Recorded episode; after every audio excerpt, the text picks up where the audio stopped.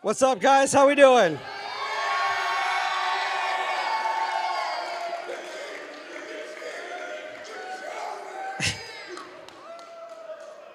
yeah.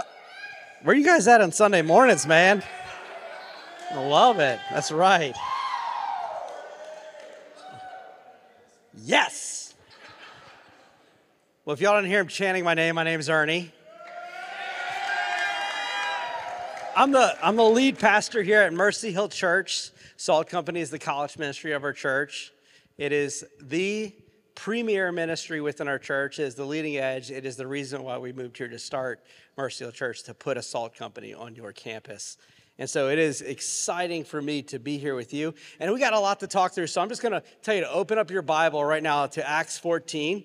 Uh, Timmy looked at me and said, Hey, you could teach anything between like Acts 11 all the way up to Acts 15. So I chose 14. But on 13, to give you a little bit of context, there's kind of a shift that's happening in the book of Acts. See, up to the point of Acts 13, it has been about Peter and the ministry that God's been doing through him. And now in chapter 13, it takes a shift to Paul and Barnabas. And as you go through the rest of the book of Acts, it's going to be focused in on the ministry of Paul and Barnabas, and you're going to learn a lot about their ministry. And as we look at chapter 14 together, okay, as we look at chapter 14 together tonight, I think chapter 14 points to a lot of things that we would want to be at Mercy Hill Church Salt Company. I think as we look through chapter 14, we would see a lot of things that we would want to be as a church, as a salt company, as a ministry. These are the things that we would want to be made up of. Now, I love the book of Acts because it's a book about church planting.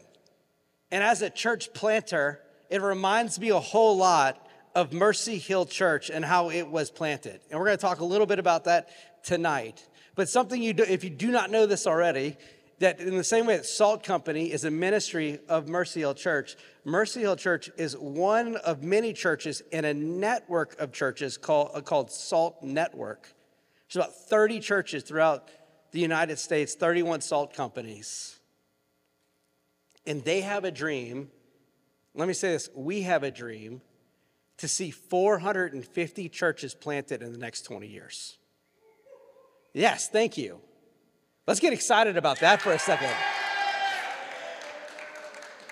I like this side. This side's a little bit more quiet. Timmy, you're going to have to make up for all the empty seats around you. All right? you got to pick up the slack over there, you know?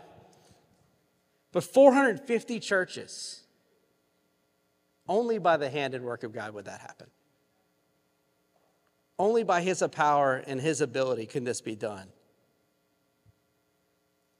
And I think in order for us, actually, let me say it this way in order for us to be the kind of people that get to participate in a vision like that, that God, I believe God has for the SALT Network, in order to be those kind of people, there's a lot of characteristics that we see in the text tonight that we must embody as the people of God. That if we're going to see 450 churches planted next to college campuses in the next 20 years, we're going to have to see a lot of people at Mercy Hill Church that have like minds and hearts of the people we read about in Acts 14. So let me pray and we're going to dive right into it. Lord Jesus, I pray that you would open our hearts and minds to what you have to say this morning, that you would transform us. Oh, Lord, that you would have, you would have our full attention as we look at this chapter, as we see what you have done through the men of Paul and Barnabas. And God, we would pray and ask that you, we would be men like them who love you. Not because they are great, but because there is a mighty God that they follow and the Holy Spirit that dwells in them that causes a transformation for them to be people that look like you. And so we want to be like you, Jesus. Reveal how we could be more like you today. Amen.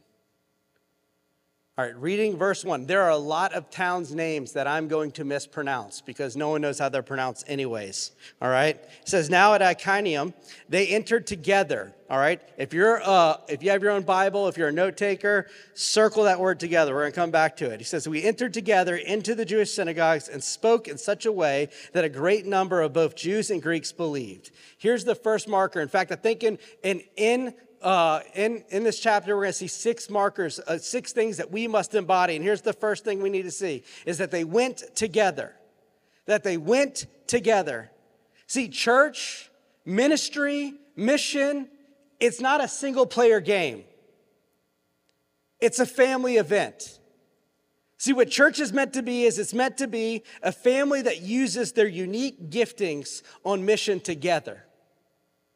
And the key word is together. In fact, Paul, Paul says it like this in Romans 12. He says, he says this about the body. He says, for as, it, for as in one body we have many members, and the members do not all have the same function. In other words, he says, hey, there is one church, there's one body, there's one gathering of people, but it is made up of different kinds of people that bring around different kinds of gifting that add to the people of God. In fact, read with me again in verse 5. He says, So we, through many, are one body in Christ and individually members one of another, having gifts that differ according to the grace given to us. Let us, th- let us use them.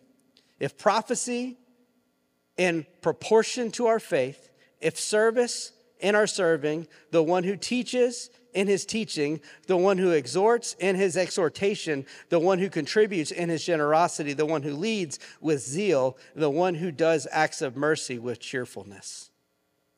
See, the idea that we see when we look at the New Testament is Paul is always creating these lists of gifts that God has bestowed upon the people of the church. Not any gift, not any list is encompassing of all of them. They're all just like snapshots. And this is just a snapshot of some of these gifts. But my point is this is that each and every single one of you have unique gifting that is meant to edify and build up the body around you. You can't edify and build up the body on your own. You can't encourage and spur anyone else if you're just a, a solo athlete. It has to be done together. Together, as we stick together, amazing things begin to happen. When we gather together as a family using our unique gifting for the mission of God, the gospel goes further, faster than it could if we do it individually. See, that's the point that he's speaking to in Romans 12 that Paul's saying, hey, look, these gifts that God has given you is not meant to be spent on you or in isolation as you as a lone wolf, but you're meant to do it together. In fact, we see four of the gifts that he speaks of in Romans 12 in our passage. Like, and, and we see prophecy in verse one. Now, don't get weirded out. Don't think like you know, like uh, like like the fortune teller, you know, or tarot card reader, or, or or someone who's like going, "Oh, I see. I have a vision of this and that." When you hear prophecy, this is what it means. Very simply, prophecy is the ability to declare the gospel with clarity and conviction and power. Prophecy is the ability to declare the gospel of clarity, conviction, and power. And we see that immediately in verse 1. As Paul and Barnabas show up and they begin to share the gospel, and boom, powerful things begin to happen. Why? Because people, dead people, come alive. The word becomes clear. Transformation happens in people's lives. We see in verse 22 that he teaches the believers as he circles back around them to encourage them in the word. We see uh, in verse 22 also, he exhorts them as we see these, these Christians who have been pushed to the margin, they're under persecution, and he's encouraging them to spur on and go and continue going. We see get the gift of leadership in verse 23 in this passage, where he raises up elders that would care and train and give them an example to follow. The gifts are necessary the gifts that God has given you is necessary. See, Salt Company, this is something you need to understand. If you want to be a part of the mighty movement of God, you can't do it on your own. And you have to use your gifts. You have to use the things that God gave you. See, when God saved you, not only did He transform your heart and mind, not only did He bring you from death to life, but He gave you gifts, spiritual gifts, in order that you would be able to encourage those, to do acts of mercy, acts of generosity, acts of leadership. That there are things that you offer to the team, to the family of God, that will help the gospel go further faster in the city of Cincinnati and on your campus. No matter what the enemy tells you. But the main thing is, is not that God has given you gifts, but that you stay together. You, you have to realize this that over and over and over again, Paul would speak in his epistles to churches, he would speak about the necessity of keeping unity within the church. Why is that? Because whenever the enemy sees a church that loves God, loves people, and is using their unique gifts on mission together, the enemy attacks that church and attacks those people. In fact, here's full confession. I'm going to get real with y'all right now. There was a time in the life of Mercy Hill Church not that long ago where some of the top leaders of this church were at each other's throats because of brokenness and sin. And thank God for the mercy of God bestowed on those men, me included, that they humbled themselves in front of one another, confessed their sins, worked through stuff, and commit it together. Because the enemy saw something at Mercy Hill Church he didn't like. And he tried to drive a wedge. It will happen. If it happened to those men, and all those men are of extremely high character, it could happen to any single one of you. The importance as you guys go charge the campus and try to take over the campus for Jesus is that you stick together. And when you stick together, beautiful things happen. Transformation happens. We've seen it in our church already. I've seen the working of God at Mercy Hill Church. Let me just spell out some ways to you. We're only one verse in, by the way. I've seen people speak boldly about Jesus, where now we have baptized 43 new Christians, all of them adults, almost most of them college students. We are reaching the generation that the church says is the hardest generation to reach. We think there is, it is the most fruitful harvest that we believe Jesus when we see when we hear when we talk about Luke 10, 10 2. I almost said 1002. I was going to get made fun of by, by Timmy about that. Where he says, The harvest is plentiful, but the laborers are few. Pray to the Lord of the harvest that he would raise up laborers. We believe that's the campus. I've seen leaders raise their hand that have never stepped into positions of leadership in the church and said, Hey, I'm nervous, but I'll try it and I'll do it and I'll be humble as I go about it. We've even raised up three local elders this past year in our church. I've seen people spur one another on, encourage one another to take steps of faith that were scary and difficult. I've seen people be generous. Oh my goodness, y'all. We looked at a church that the average age is probably 28 and said, Hey, we need to raise like $3 million like you know like not 3 million like 1 million dollars in like the next like 3 years. And by the way like 350 needs 350k needs to come like in the next like month and a half. Can y'all do that? And guess what? Mercy hill church responded with like almost $400000 yes he did through the people of mercy hill church. How about that? When you stick together amazing things happen. But you have to be together. Here's the second thing we see. That we would be a family filled with gospel boldness. He says, Now in Iconium, Iconium, they entered together into the Jewish synagogues and spoke in such a way that a great number of both Jews and Greeks believed.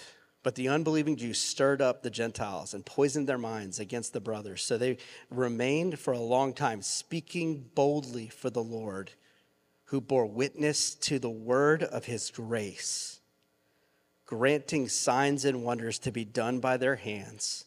But the people of the city were divided. Some sided with the Jews and some with the apostles. When attempt was made by both the Gentiles and the Jews with their rulers to mistreat them and to stone them, they learned of it and fled to Lystra and Deborah and cities of Lycaonia and to the surrounding countries, and they were continued to preach the gospel. I told you there's a bunch of names in here. But what did they do? What must we, we embody? Boldly speaking about Jesus. Look at what these guys did, guys. They just entered a city. They didn't try to take the temperature. They didn't try to learn the culture. They just immediately entered into the city and they start speaking the gospel to these people. I'm gonna tell you a story about two summers I had. The first summer that we went to Prague, I was on the first team. I was on the entry, like the, the team, the advanced team, like we went before. Our, our team that was coming for eight weeks, and we met with missionaries. We went with local churches. And the, the thing we kept hearing over and over and over again was this you gotta take it slow in Prague. It's 99.9% atheists. Like they have no frame for this. Like you just gotta take it slow. If you try to, if you if you get to it too quickly, it's not gonna work out for you. And so you know what? For the first summer we did that. And we saw zero people come to Christ. In fact, I left with the biggest pit in my stomach I ever left with because there was this couple, Martin and Lucy, that were there. All right, Martin was an atheist. His girlfriend, who he lived with, was into Wicca. And they became me, they became like one of my best friends there. But for the entire seven weeks, I never shared the Gospel of Martin. Even though I kept feeling this prompting over and over and over and over again. And out of fear, I didn't do it. So I just got in my mind, I'm going back next year, and the first thing I'm doing, I was sitting down with Martin. In fact, the very next year, I was leading the team. The first thing I did as I looked at my team, I said, hey, listen, we're not going to take it slow. We're going go to get to the gospel as quickly as we can with anybody that will talk to us. And I sat down with Martin. I shared the gospel of Martin and his girlfriend, Lucy. And I remember by the time the end of the summer came about, we've seen five people come to know Christ. And we're sitting at a celebration of all these missionaries that have done all this work. And they looked at us like we were aliens. You saw five people come to Christ. Some of them have been laboring for 20 years. Matter of fact, that summer was so impactful that, that Martin and Lucy called me two years later and they were like, Hey, when are you coming back to Prague? I was like, I don't know if I'm making the trip. I got to go somewhere else this summer, you know? And he says, Well, we want to get married and we want you to do the wedding. He's an atheist she's in into Wicca. I look at him I'm like, Martin, do you understand who I am? Like, I'm in ministry. Like, if I do your wedding, like, I'm going to do it from the Bible. I'm going to talk to you about what God expects of you. You're going to go through this, you're going to go through this premarital thing, and it's going to be based upon the Bible. Are you cool with that? He's like, Yeah, I'm, I'm cool with that. They rearranged their wedding about when I was going to be in Prague. I show up to this wedding. It is the most ridiculous thing I've ever seen. The wedding starts at noon. They're already, uh, like half of them are already drunk off of this whatever wine thing like that they do, plum vodka thing. It's awful. All right. It tastes like black, it tastes like terrible licorice. Like it's just like, but they, they do it. I don't know. And so I'm sitting there and, and Martin's sister has been texting me, has been emailing me, hey, can you send me your manuscript? I'm going to, I'm going to interpret it. And I don't want to send it to her because I'm like, she's probably atheist too, and I don't want her to go over the things that I'm going to say. Well, she walks up to me right before the wedding and she's like, hey, we're Christians and we've been praying for this moment for a long time. I was like, here's my notes. I get up there, I present the gospel to the entire wedding party. We have dinner. Everybody's looking at me as if they've seen an ostrich, you know, talking. You know, like, what is this? There's an American speaking at this. There's a translator, like, okay, cool, whatever, you know we go to there's a dinner right afterwards sit down dinner. I try to slip out because they're drinking enough that none of them want to speak english anymore. So i try to slip out because the party's going to go all night. They're going to wake up next morning at the hotel and leave because that's what they do. And i'm going to try to go back to my room to go to sleep and i get out there and somebody comes up and talks to me. And like hey we've never heard that before. And i share the gospel with them for about 30 minutes. Then another couple shows up right after them and they start talking to me and a third couple. And then I realized there's a line of people. The entire wedding party's in a line. I started gathering in groups of threes and four. We shared the gospel individually with every single person at that wedding. Why? Because we were bold and we spoke up. I can't help but think this, Salt Company, that there are people, there are people on your campus right this moment who are crying out to God in their rooms by themselves, asking Him, is God, asking God if He's real. And they sit next to you in your biology class, in your accounting class, in your design class. And they are just waiting for you to boldly talk to them. Now, here's the thing boldness does not mean abruptness. If you look at this, he says, hey, they spoke boldly for the Lord, who bore witness to the word of his grace. Salt Company, if you're going to speak boldly of Jesus, it must be about his grace and mercy, not his judgment like you see those people with signs. That's not boldness, that's stupidity. That's not what God is calling us to do at all. The third thing we see is this. The third mark we have to see is this is radical humility. Now, for time's sake, I'm not going to read through verses eight, the next 10 verses, but I'm going to tell you what happened. Is that Paul and Barnabas, they have to flee because people are trying to kill them. So they flee to another city. And while they're there, they're preaching the gospel. This crippled man is watching Paul, and he hears it and he responds to the gospel in faith. And then Paul heals him. He heals him. He was probably like he look, it says, in fact, he says he locks eyes with him. It's kind of the same way when Peter locks eyes with somebody earlier in Acts or what Jesus did in the Gospels and heals him. And he heals them right there. And, and here's the issue, okay? Here's the problem that comes up is that the miracles that we see in Acts, they're not, they're not the point. They're meant to point to the point, which is the message about Jesus. That is meant to authenticate the message that the messenger is given to people. And what happens is these Greeks miss the message and they get focused on the miracle and the messenger. And what happens is these Greeks look at Paul and Barnabas and remember an old fable, an old story about Zeus and Hermes, and they go, they start going, oh my goodness, the gods have come down. They start calling Paul and Barnabas Zeus and Hermes. And Paul sees this in Barnabas as they figure it out because they see these people are like chanting in a different language, like the gods are coming down. They're here. It says that Paul and Barnabas, they rip their clothes. And they're not just being dramatic, that was a symbol of the day. That was a symbol of the day to show a sign of complete horror and deep grief. And then in verse 15, look at this. It says this Paul says, Men, why are you doing these things? We also are men of like nature with you, and we bring the good news. You see what Paul says? He says, Hey, I'm nothing. I'm just a guy. Salt Company, I'm nothing. I'm just a guy. Timmy is just a guy. Dylan is just a guy. Hayden is just a lady. Like, listen to me. We are nothing special. There's only one person that's special, and that's Jesus. And that's why we sing to him, and that's why we preach of his mercy and grace and his goodness, and not Mercy Hills or Salt Company's mercy and grace and goodness. We preach of Jesus' mercy and grace and goodness. See, this is a picture of radical humility because at this moment was an opportunity for self exaltation for Paul and Barnabas. They could have been gods for a day. Could you imagine? Would you not be tempted to just like play along for like an hour?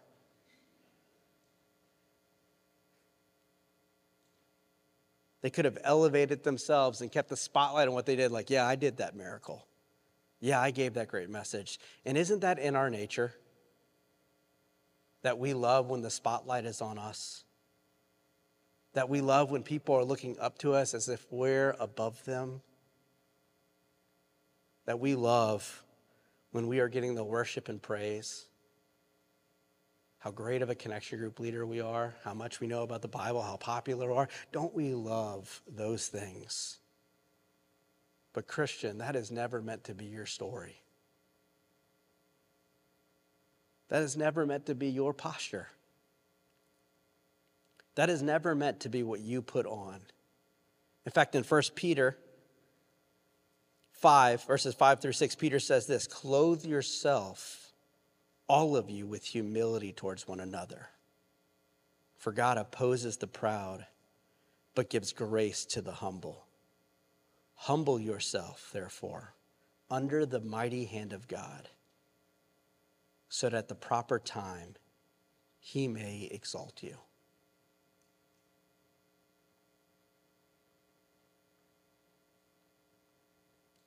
Peter said to clothe yourself in humility because God opposes the pride, but he's with the humble. What does that look like?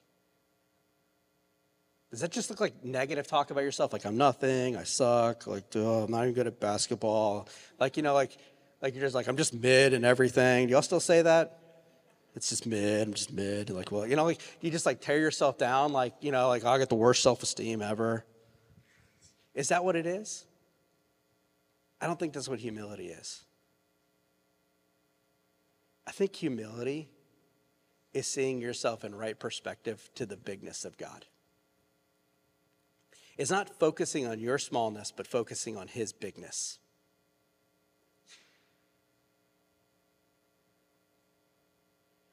Because when we compare our glory to God's, like, because that's what we do when we're proud. Like, we're saying, God, you're cool, but I'm really cool. Like, hey, you're awesome, but what you really need is me. Hey, you know what, God? Like, to really get your church going is a guy like me or a gal like me or whatever. Because I'm pretty awesome. When we compare our glory to God's glory, that's like my four year old daughter comparing her like crayon drawing to like famous works of art. And I'm not talking about modern art, okay? That stuff is, if you're into that, great. It looks like my kids' drawings, all right? But I'm talking about the stuff that is just like, you're like, is that a picture? That's 500 years ago? You look at that stuff, and it's cute when it, here's the thing, it's cute when a kid does that, like, yeah, it's just as good. It's pathetic when an adult does, isn't it? You ever watch American Idol and the guy thinks he's really good at singing? And he gets up there and singing. You got secondhand embarrassment watching him on TV. And the judge is like, You got to stop. And he's like, You guys don't know what you're talking about. You're like, You're delusional. That's how it is when I was like, God, we're pretty awesome. I'm pretty cool. I'm just as big as you, God. That's what we look like. It's just silly. See, I'm not telling you, humility is not focusing on your awfulness, it's focusing on His greatness and His goodness and His glory and His bigness and going, oh my goodness, that's amazing. It's like if you go to a basketball game and you're 6'1, you think you're tall, and you watch those giants walk around, get floor seats, you're like, where am I? Where the seven Goliaths come from?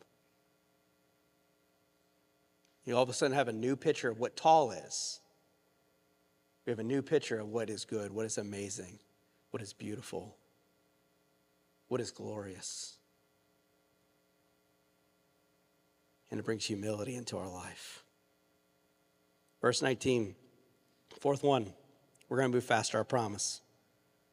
It says, But the Jews came from Antioch to Iconium, and having persuaded the crowd, they stoned Paul and dragged him out of the city, supposing that he was dead.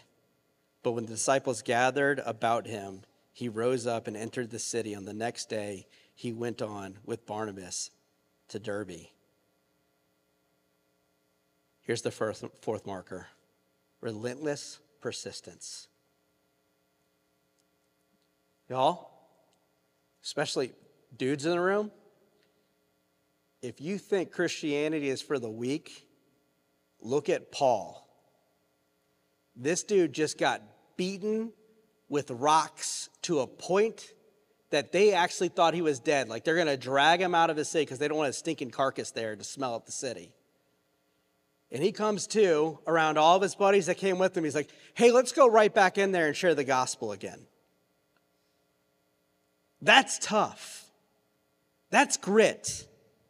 That's persistence right there. In fact, it's a marker for Paul's life that over and over and over and over again, when he came across persecution and difficulty, he never shied back, but he continually brought the message over and over and over again. And let me tell you something there are people like this in your church. There are people who have packed up their kids, they have packed up their lives, they have, they have moved to Cincinnati and endured hardship and difficulty because they had the mind like Paul did in 1 Corinthians. Because you ask him, like, Paul, why are you doing this? Are you just like, are you crazy? In 1 Corinthians 9, he tells them, I did this because so that some might come to know Christ. That others may share in the union that I have with Jesus. And there are people like that in our church who have packed up everything they have They packed up their kids, they walked away. They didn't even know about Cincinnati until we brought them here and said, hey, you should move here and do this with us. And they did. Why? So that more than 43 people would be baptized in the next 20, 30 years. So that the gospel would go forward. I pray that many of you would get to have a story like that one day. That one day when you graduate college, you won't think about where's the biggest check that I can get, where's the most comfortable place I can be, where can I be closest to family, but you go, God, may you put me where I can be of highest strategic value for you in the ministry that you have for me. And may I persist in that. Even, even when it's not easy. Even though you're rejected by your classmates, even though they say they don't want to be invited again, they don't want to hear about it anymore. Let me tell you something. There's a lot of people at Mercy Hill Church that have the story of following Christ because somebody didn't give up on them and they were persistent with asking them, hey, come to church. Persistent with asking, hey, do you know who Jesus is? Persistent with sharing the gospel. And those people told them no over and over and over and over again. And finally they said yes, and God transformed their life.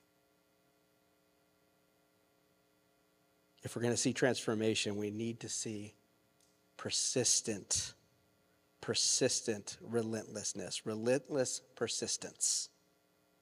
Verse 21, here's the fifth one. When they had preached the gospel to that city and had made many disciples, they returned to Lystra and to Iconium and to Antioch, strengthening the souls of the disciple, encouraging them to continue in the faith, and saying that in saying that through many tribulations we must enter the kingdom of God. And when they had appointed elders for them in every church, they prayed and fasting, they committed them to the Lord in whom they had believed. Here's the fifth marker that has to be, fifth thing we have to embody selfless care. The world talks a lot about self care. Guys, you're going to take care of yourself.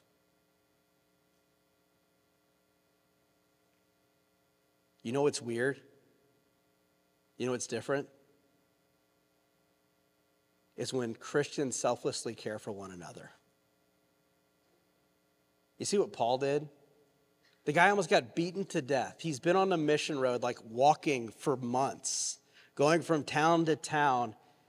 And what does he do? He circles back around to the churches that he has established to encourage them in the word to prepare them by telling them the truth that hard times are still going to come and by giving them leaders to follow. That before he had some self care for himself, he was selfless in his care for others. And here's the question that people always ask like, Ernie, if I'm selfless in my care, then who's going to care for me? The person next to you in the church. As you're caring for them, they're caring for you kind of works like, guys, you're going to get this, like Spartan phalanxes. You know what that is? They create these shield walls. You're like, ladies, like, no, I'm going to explain it to you. All right? There's no left handed people in the Spartan army because in your right hand you held a spear, and the left hand you held your shield. In the left hand, and your shield guarded the man to the left of you, and the man to the right of you guarded you. That's how Christians should look. People that care for one another in such a way that self care is not needed. And you know what? If they miss it, guess what? You have a God that cares for you, that is with you, even if you just got stoned to death. He's there. Here's the last one we have to have a finish line focus. I'm going to summarize this one as well.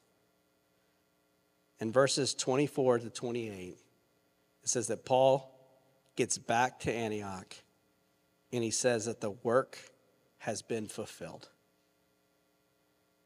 that he's done the work that is necessary. And he celebrates it with the people of God. Now, this was just his first missionary travel. He's going to have several more. and he's going to die on his last one. And at the end of his life, he writes a letter to one of his proteges, one of his disciples, Timothy, and he says, Hey, I've fought the good fight. I've finished the race that God has placed before me. I've kept the faith. I've run through the tape. Christians, if we're going to see 450 churches planted in the next 20 years, we're going to have to have that in mind. See, a lot of people at our church, I keep talking to people at our church because they feel like, oh, we've appointed elders and now we have a building. It feels like mission accomplished. And I'm like, no, do you not remember the first vision meeting that we had? See, none of y'all were at this, but we would bring people into Cincinnati and be like, hey, could God see you here? And one of the things we do is we'd bring them to the 50 yard line at UC's football stadium. And we'd point up at it and we'd say, there are 40,000 seats in the stadium. And there are now 50,000 students 50,921 enrollees at UC, not to mention Xavier and the other campuses in the city. And we said, we dream of a day where kickoff would have to take place in a place like this, where 40,000 seats would be filled because God has done such a transformational work on the campuses in Cincinnati that we wouldn't be able to fit them in any building. That's mission accomplished in the city of Cincinnati. That's the vision that we put forth. And my hope is that day by day, you would be the kind of people that run through the tape. That you'd be the kind of people that keep your eyes on the prize so that when it's done, when God does it, you could say the words that Paul said I have run the race. I have run the course that God has given me. I have kept the faith. I've done all the things that Jesus has asked me to my best ability. And some of you may be like, I'm already too messed up for that. Let me tell you something. When I was 20, I started a youth ministry and had one of the biggest moral failures I could ever have. And was called out publicly. And through the restoration of godly men in my life, I thought my ministry life was over. And through the restoration of godly men in my life, and through humility, and through spiritual discipline, being disciplined by the church, God helped put those pieces back together. And I got to be a part of, and I am a part of right now, one of the greatest stories I ever could have written. I get to be the pastor of Mercy Hill Church. I get to be with you fine people and see God work in front of me every single day throughout the people of God. And I still got a long time to do it. Let's push through the tape. Let me pray. Lord Jesus, thank you so much for men and women that love you. I pray, God, that we would embody these things, that we would be these kind of people, that we'd be people that show humility, that are selfless in our care for one another, that would be people that have a focus on the finish line, like Paul did that we'd be people that are filled with relentless persistence of the things of God. That we would be people that stick together. Oh, Lord Jesus, only you and through your Spirit could that happen. We can't bring it about in our lives. And so, Lord, I pray that we would be spirit filled people that obeyed the voice of God and lived in the fruit and abundance of that. And that bold proclamation of you would not be out of guilt. It would not be out of, well, I guess I have to do this. It wouldn't be out of penance, but it would be out of the overwhelming joy that we are called sons and daughters of the King because of what you have done And we just can't help but want to share it with the people that we know. God, we love you and we praise you. Amen.